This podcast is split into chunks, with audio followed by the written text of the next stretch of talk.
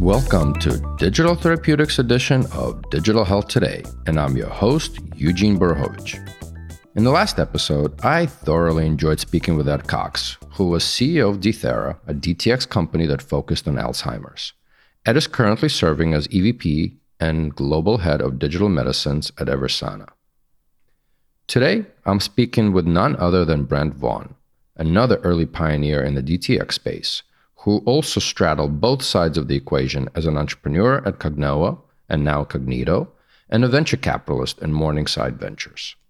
But before we dive in, Brent and I crossed paths for sure while I was still in New York City, and he was CEO and co founder of Wellness FX. But my declining cognitive function does not remember the actual moment. Nevertheless, I thoroughly enjoyed getting to know Brent, and I can tell his neurons are constantly firing as a deep thinker, but more importantly, a doer in this industry. And now we jump to my conversation with Brent Vaughan. I am here today with Brent Vaughan, the CEO of Cognito, uh, but I will uh, let him explain who he is and his background. So, welcome. Thanks a lot. Um, thanks for having me. Yeah, so I'm Brent Vaughan, I'm the CEO of Cognito my background is coming up leading product and business development in biotech, pharma, and device.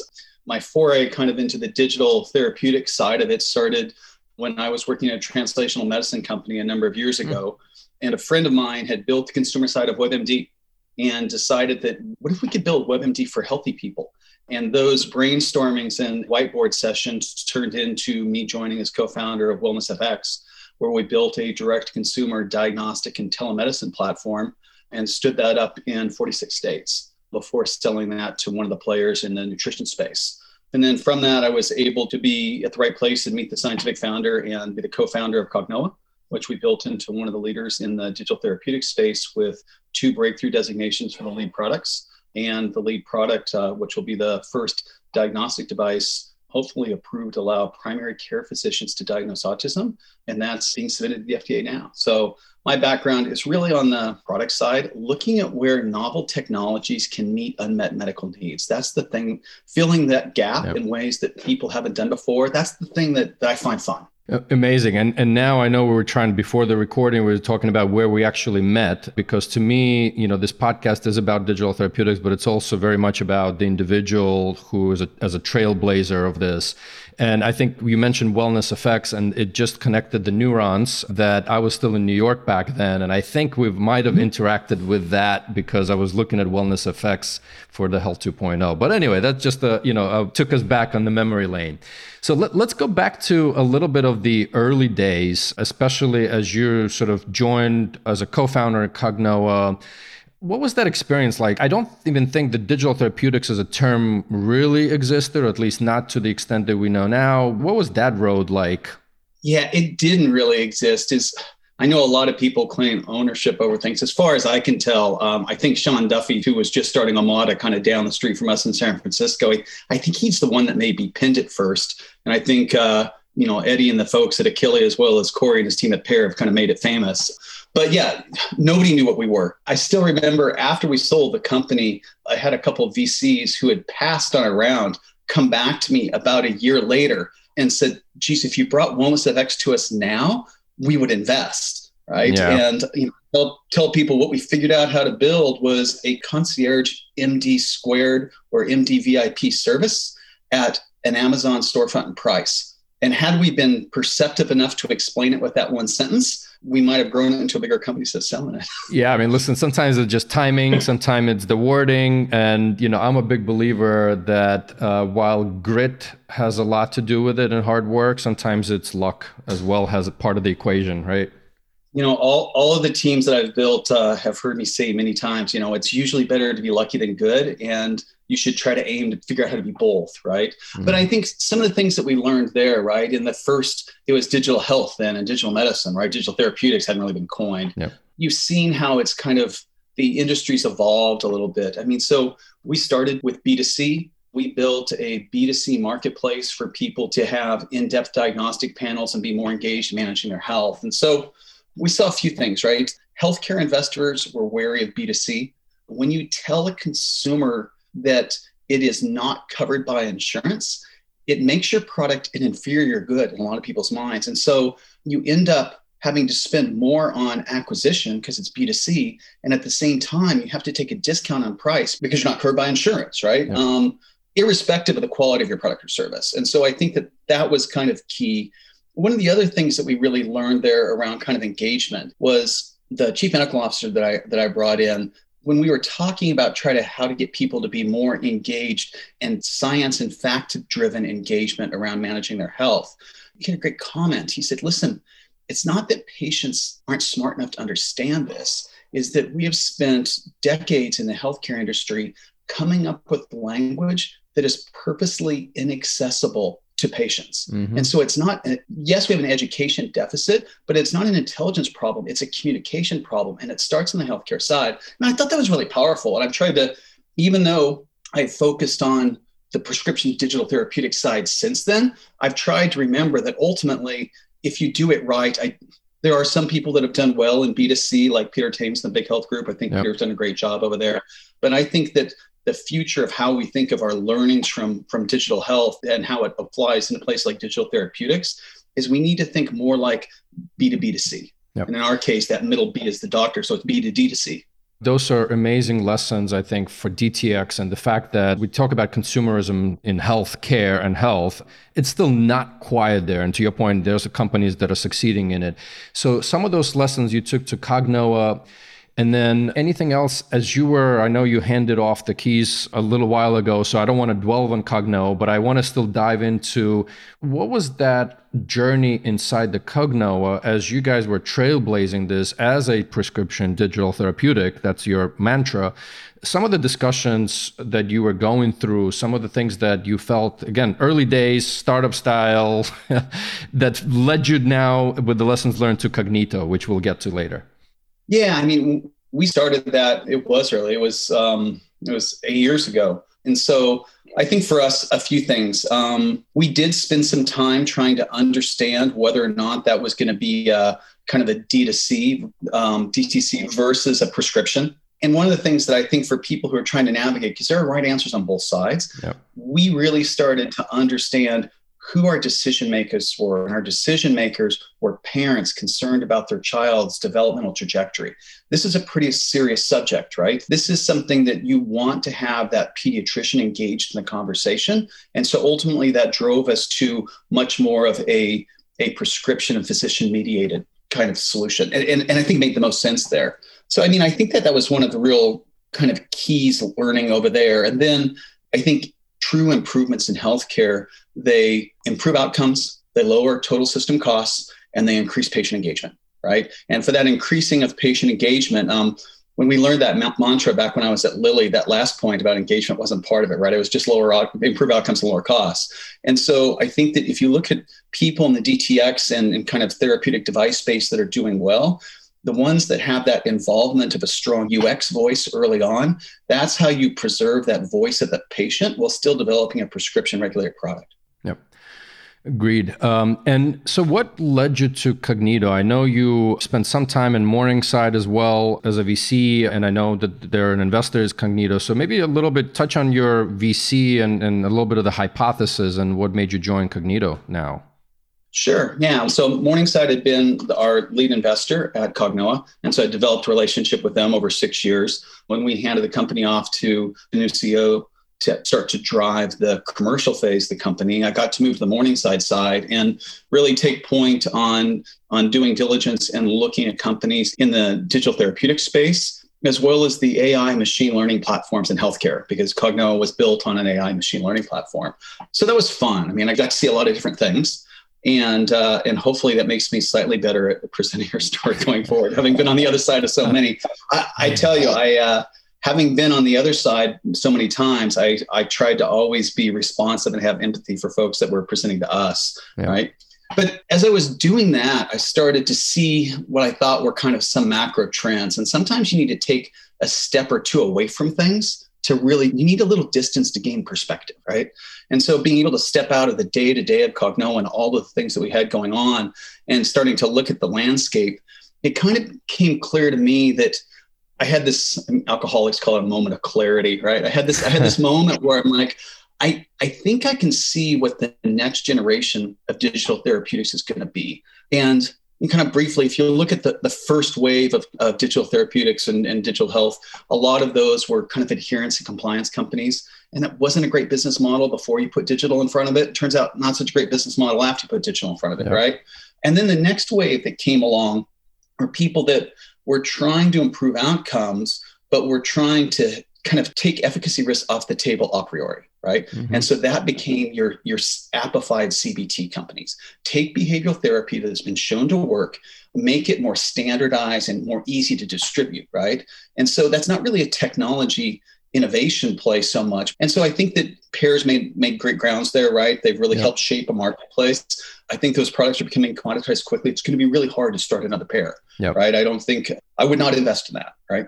But then kind of looking forward I started to see that, especially when you when you look at CNS, but I could see it in some other areas, there was an opportunity for digital therapeutics or therapeutics and device to have drug-like mechanisms of effect that could actually create protein level changes and drive disease modification and do it in a way that when you finish your human proof of concept, you could have what looks like a phase two dossier with the drug.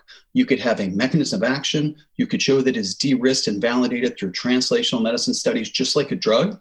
And your goal is not to be an adjunct or in a compliance crutch to some other therapeutic, but to be a therapeutic intervention that would go head to head with approved drugs in the space. And so that's what I saw. And I started actively looking for places where I thought this could be. And one of the companies in, Cog- in Morningside's portfolio was Cognito. And I saw there was the chance to actually have what I was kind of referring to as translational digital therapeutics companies, which is a horrible name and no one will ever use it. But that was how I was thinking about it, right?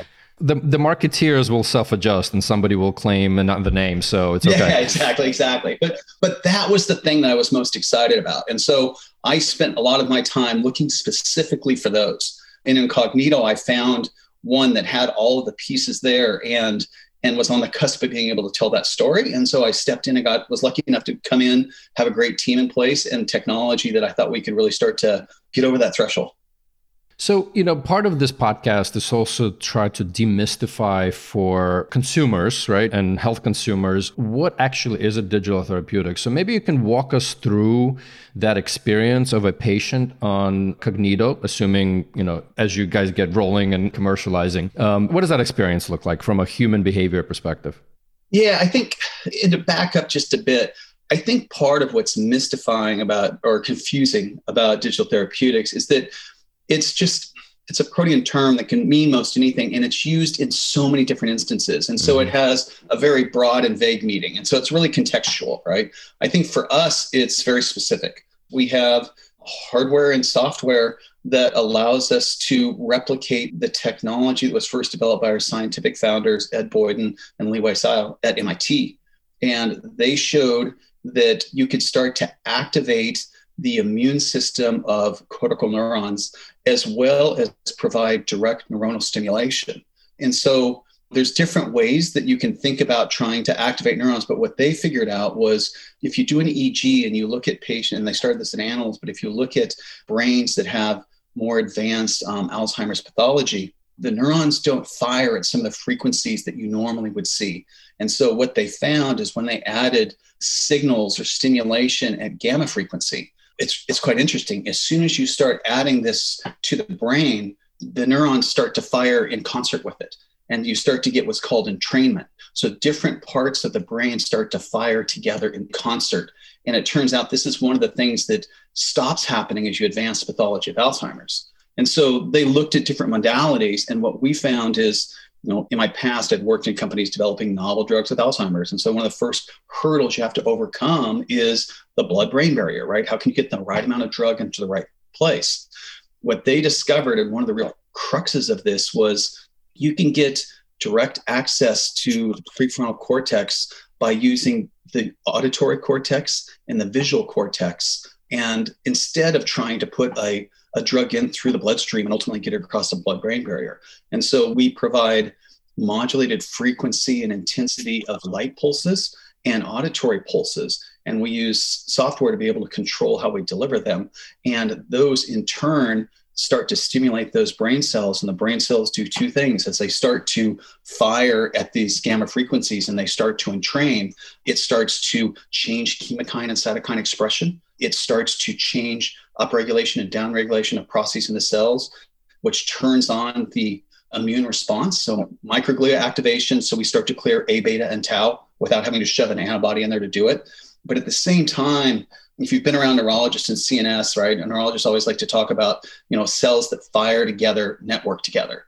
And having this entrainment and getting these neurons to fire together, they start to network together. And we now been able to show both in animals and now recently in man, fMRI that shows we're improving and increasing the functional connectivity between areas of the brain. And so we modulate the biology of these cells and have an on mechanism effects that creates protein level changes. We just do it through the visual and auditory cortex instead of through a drug. Got it.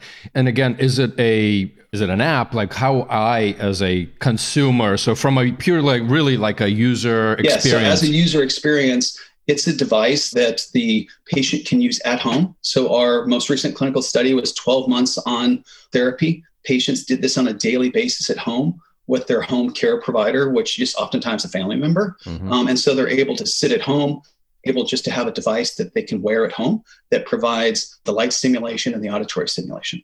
Gotcha. And, you know, I mean, it's interesting that Cognito was already in the portfolio. You know, we had Ed Cox on one of the previous episodes, and Alzheimer's space is tough and sounds like you've you've been through the paces on the molecular side I mean, you did talk a little bit. It's a big problem to solve, but you've seen, you know, the passion is just exuding. So, can you kind of say, like, why, why still Alzheimer's? I mean, I know it's one of the toughest problems to solve out there, both in molecular and non-molecular. But and what makes you think you can do it again? yeah, you know, in the world of drug development, all of the or therapeutic development, all the low-hanging fruit's been grabbed right? It's all been solved. We're really good at emergency medicine. We're pretty darn good at infectious disease, but there's some things chronic diseases of aging. We're getting better at bad build indications, right? People that have genetic constructs, and, and we treat those, and the rare disease folks are, are good at focusing on those. But the chronic diseases of aging and the diseases of just kind of wearing out are the big challenges, right? This is cardiovascular disease. This is Alzheimer's. This is, you know, MS falls into that. So the autoimmune starts to fall into that, right? And so I think that there's just two types of people. There's people that are that would rather make an incremental change with a lower likelihood of failure. And there's people who want to try to fix the things that have stymied others. And that's what attracts me. I, I, I get I get a sense of what kind of person, yeah, which, which bucket yeah, you yeah, fall yeah. in. So uh, that's good. Yeah. So in Alzheimer's is, I mean, I think that when you see major pharma companies dial back and exit basic CNS research, right? This is a huge problem. Nobody can replace what a pharma company that was spending a billion dollars in the space was doing, right? And, and so I think continuing to work against these are the ways that we ultimately solve these problems. And our understanding of the etiology of these diseases continues to increase. Biogen is doing great things. And if you look at what aducanumab is doing, if you look at what Lilly is doing, even though the outcomes are sometimes, you know, a one step forward, one step back kind of thing, our general understanding of the etiology and how to address it is progressing. And I fervently believe that these things are solvable. And the technology that we're applying towards it was technology that no one had thought to try before. So, since you mentioned pharma, I think you may or may not know I spent a couple of years in a, in a big pharma company, and I did a. So, so did I. I. am recovering. I, I, I lost all my hair. Um, you know, I keep joking around about that, but yeah. um, you know, I think to me, it's an interesting relationship as I was trying to push quite a lot in the DTX space. Uh, it's an interesting relationship. And to me, the DTX company is really getting to know the end consumer and the tremendous amount of data points and all of that. And, you know, the dilemma a little bit is, is it a DTX company with the knowledge of the consumer that uh, will swallow the pill, meaning there might be an additional molecular treatment for your ultimate DTX? Mm-hmm. Or is it pharma companies that will swallow DTX companies as an add on to them? Or is it on the spectrum somewhere? I'm just curious where you, Brent, as you've been leading and trailblazing this, where does that fall in?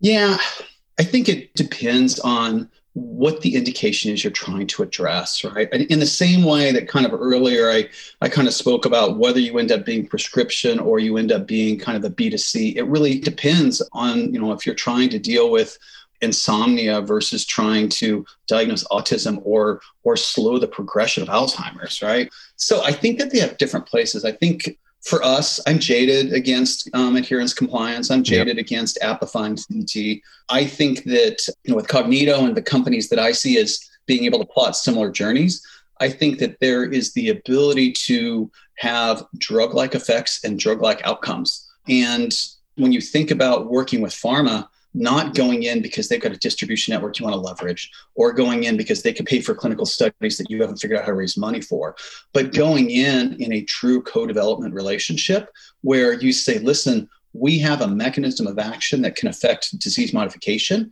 and we have no drug drug interaction. So we can look at true combination therapies and the way you know the way like a gilead would have thought about it right? And so i think that and there's different slices, right? There will there be a slice for people that do adherence compliance for sure, and will there be a, a, slice for people that are appifying CBT? But those are just not the ones that I'm excited about right now. And so I, I think the only problem is if you misunderstand what segment you're in, because then you can waste time and money and maybe not be successful because you were just um, you were tilting the wrong windmill. That sound means it's time for a question from my journalistic partner on this podcast, Brian Dolan, who is the founder of Exits and Outcomes, and as I like to call him, the digital health detective. Let's see what question Brian has for our guest today. The last time we spoke, Brent, you outlined an evolution of digital therapeutics that I hadn't heard before, and it resonated. If I remember right, you talked about the early digital therapeutics really being medication focused, trying to help people take their meds. And then it evolved into appified coaching, which might be one way to think about the current crop of CBT focused digital therapeutics companies.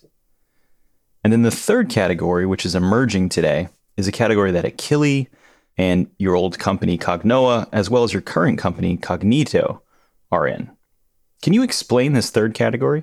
How is it different from CBT? And can you explain it in a way that those of us who majored in philosophy can understand it? Great. Thanks, Brian. That's a great question.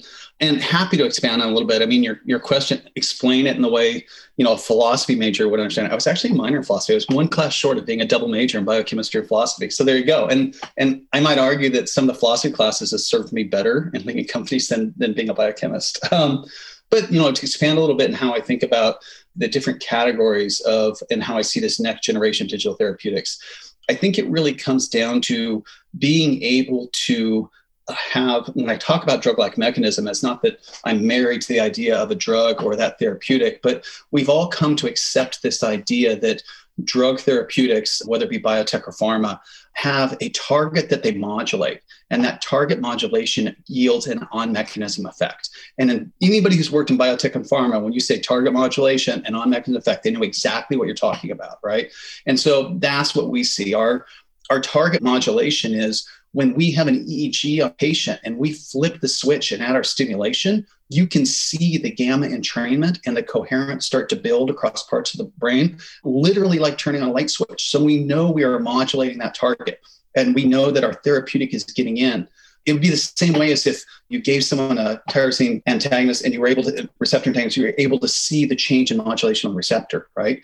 And then when we think about on mechanism effect, and this is where I think this generation of, of digital therapeutics is going to be able to distinguish themselves, I think it's important to use the translational biomarkers, things like we use we use PET, we use fMRI, we use QEEG, use the same tools that a pharma company would use to elucidate a phase two dossier for their therapeutic. And if you can tell the story the same way with the same type of tools, then ultimately you should be able to look at the same type of label claim and be able to be valued in a similar way. And I think that's that's the exciting future for what I think of as the next generation of digital therapeutics. Let me jump in here. This actually brings me to a little bit of the next futuristic discussion of, you know, PDT as a prescription digital therapeutic and then what I think people have been talking about disease management 2.0. So if you think about like Welldoc, Livongos, Omadas of the world, um, where's your head on it, especially as it relates to this new third translational portion of it? So I think that um, the Omadas and the Well Docs and the Livongos, that's a that's a whole nother conversation there. And I think, you know, although when we started Wellness FX, we were just kind of we could just about I think we probably see Omadas building from our building. We are both down in, in San Francisco when we started in the early days. I think what a Livongo did so well is Glenn Tullman and his crew really they really figured out execution and scale on the commercialization side, right? And so I think that's quite interesting. In that, you know, people have talked for so long about expanding the role of and moving things from specialty care which is what it was when we all kind of grew mm-hmm. up right most more and more you got to the point where all gps did was refer to specialists right yep. and medical care got more and more siloed and if you think about it less and less patient friendly and we've seen more and more start to drive back towards that primary care side and a bigger push to give more power to influence patient trajectory to the nurses and to the other non-MD practitioners, which makes a lot of sense. It's, it lowers our cost of delivery. It improves turnaround and immediacy of care, which ultimately should improve outcomes, right? So it checks all the boxes. And I think that if you, the way I look at it, and I don't pretend to understand Livongo and business like like they would, that's really an extension, right? They're extending that continuum of care farther out of the doctor's office and more where the patient is every day. And so I think that that side's quite interesting. I think that the kind of the appifying of CBT and those type of the, the, mm-hmm. the areas for which there's not much efficacy risk, they're just getting too commoditized, right? When I was on the venture side, I saw multiple companies that were getting stood up in that space. And it was clear to me that some of the big payers and providers were being faced with that build or buy decision. And instead of investing in an established player, they realized the barriers to entry were not that big and they're just going to build their own, right? They've got the data, they've got the patients, and the efficacy risk is low because the data is published. And so that's why I see that. Not that it's not a valuable intervention. I just see that as a business model get difficult. Yep. And so I think that this digital therapeutic piece that on the prescription side, if you start to look more like a drug or a therapeutic device, you fit into the way our healthcare service works. And so I think that has more longevity. If you if you're starting a company with a completely novel technology or product, that's exciting. Now, if you're starting a company with a known technology or product, like say, oh, I don't know, movie rentals, but you have a completely different business model and distribution, that's pretty exciting. Yep. When you start a company with a completely novel product or service and a completely novel business model, I think you need to start with a ton of money. Fascinating advice to the entrepreneurs. I think hopefully many of them are listening. And you know, this brings me a little bit back to uh, the experience with your Cognito product, but also uh, you know fitting into the existing healthcare system. Obviously, you're going after as a prescription digital therapeutic, so it's clear the doctor is a part of that equation. Uh, but correct me if I'm wrong.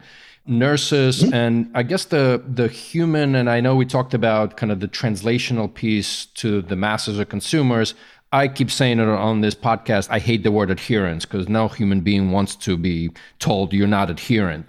When it comes to Cognito specifically, do you look at, I don't know, health coaches, you know, caregivers, and that human to even help that patient to truly reach their goals ultimately, right?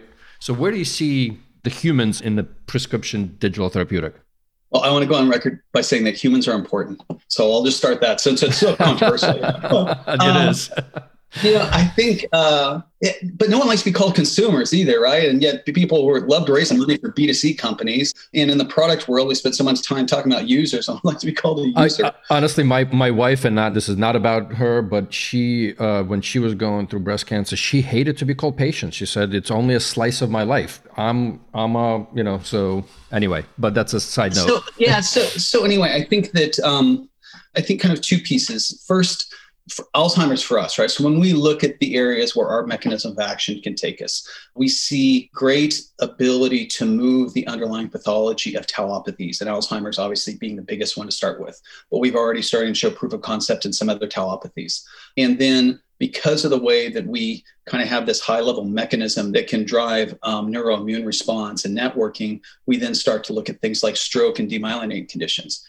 So, all of these conditions are things where your ultimate rehabilitation involves some network of, of caregiver and family. And I think that this is one of the areas when I kind of said earlier that one of the learnings from, from digital therapeutics is that companies have learned that you need a UX person in the product side early right? As opposed to pharma, when what you think of as UX, which is kind of fill finish packaging and patient instructions, that's like at the end of phase three, right? And so I think that for us, we've purposely developing our product for a home-based, minimally invasive intervention that can be supported by the at-home caregiver and the family. And so we think engaging that network, especially when you're working in behavioral health or when you're working in in CNS, is really important, right? Because that is ultimately the world around us and how we interact with it. That is part of how we drive our rehabilitation. And so I think for us, that's that's quite key. Trying to expand those roles and trying to get, you know, one of the one of the things that kind of got me into back at the very beginning when we when we started Wellness FX is that I believed that the idea of infrequent batch delivery of healthcare information, going to your PCP and having them lecture you once a year that you should eat better and lose weight and exercise more, turns out is a pretty failed communication model. And what we see around us everywhere else is when everyone takes infrequent batch communication and moves it over to higher frequency, smaller packet information that's more interactive, you just get better engagement and outcomes, right? And so I think that to do that in things like Alzheimer's, you either need to have a huge care network, which is going to be burdensomely expensive, or you need to figure out how to better engage the people that are part of that environment. And to your, your comment about your wife, right? Not just think about how you would treat the patient, but if you think about how you're treating the person, then that opens up that whole social network and, and family network around them. Absolutely, and you know, speaking uh, and the fact that you went on record that humans are important, uh, you know, part of this podcast is uh, not just about the technology or the business of it, but it's actually about the person that I'm speaking to. So we started off what brought you here, but I also want to finish this off with what's your why and what gets you up in the morning. Yeah, I, you know, a little bit of kind of where I started. I, I get excited when I see novel technologies that can be used to address you know, I'm, I'm, I'm, kind of a healthcare person, right? And so, yeah, it would be fun to think I'm going to jump out and start a company to design a rocket to go to Mars, but somebody's already doing that. And so, I think for me, since I understand a lot of the problems in healthcare, having been around it for a long time, when I see a chance to use novel technologies to solve some of these, it gets me kind of interested. And one of the things that I saw that helped me really kind of solidify this idea of these drug-like digital therapeutics that have kind of translational validation. When I when I first shared this with a couple friends of mine, they thought that a digital therapeutic that could make protein level changes sounded a little crazy. And I remember reading this really cool paper, and I was on some oh maybe DTX Europe or something like that, and somebody asked a question, and I just went off. Then only one person in the audience probably cared about my answer, but I saw this paper where some researchers had been using brain stimulation and they'd you know they'd looked at electricity i think this was kind of light based and it still required some labeling in the cells so it was a preclinical model right but you could see the promise there they used brain stimulation through light and they were able to recreate the same biochemical dissociative effect in a neuronal cell that you see with ketamine administration oh. And the light bulb just kind of went off, right? Yeah. Just think if, if we could have an electronic version of ketamine that we could flick on and off. Think of what that would do for for breakthrough pain for cancer patients, for example, yeah. right? For emergency medicine. And so I think that there's this exciting world where we stop using software and hardware technology to prop up or support or you know make sure people take a drug or measure a drug but we start using it to say forget about the drug what was the effect we were going for is there a lower side effect profile way of accomplishing that which is what people have been asking themselves in Novartis and Lilly and Pfizer for, for years, right? Yeah. Um, and now I think we can start to see ways to do that. I think that's pretty cool. Amazing. So I bet you you don't even need a, an alarm every morning to get up. And so thank you for making the time and informing our listeners. And it was really a pleasure to actually get to know you. Great. It's been an absolute pleasure. Uh, I, uh, I wish I could pop over and have coffee with you in person.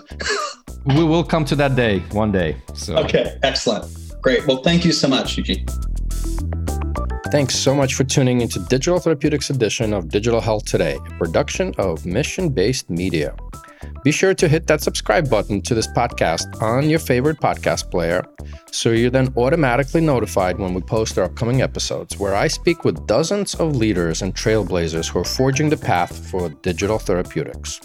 If you'd like to learn more about Your Coach Health or Brian Dolan's exit and outcomes, you can always find the links to this and more in the show notes for this episode. You can connect with me personally on Twitter at Health Eugene or follow my journey of writing my first book, Hard Pill to Swallow, at hardpilltoswallow.substack.com. I'm Eugene Borukhovich, and catch you next time.